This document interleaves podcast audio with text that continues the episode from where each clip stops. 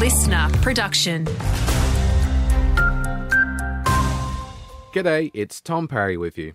As kids prepare to head back to school this week, there remains a serious teacher shortage in regional Victoria. Almost eight hundred advertised positions remain unfilled, which includes five hundred thirty-nine teaching jobs and two hundred twenty-eight support staff.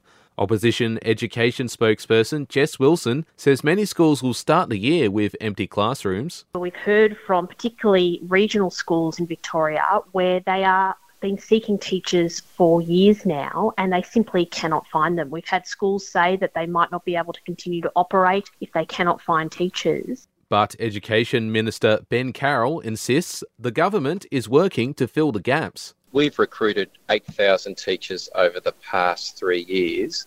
We've grown our teacher workforce at twice the national average. We are working very hard to ensure all our schools will be fully staffed.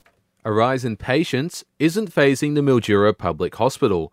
Management has told the Sunraysia Daily that new efficiency measures have minimised the impact of any extra workload, meaning staff have been able to cope with an additional three hundred patients being admitted every month this financial year.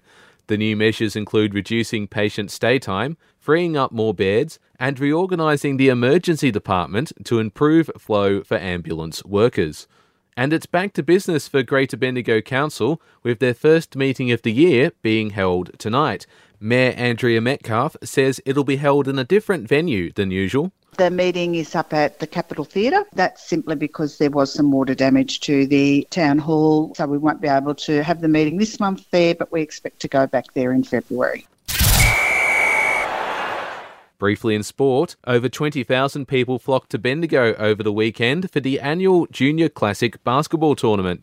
Nearly nine hundred games were played across the three-day event.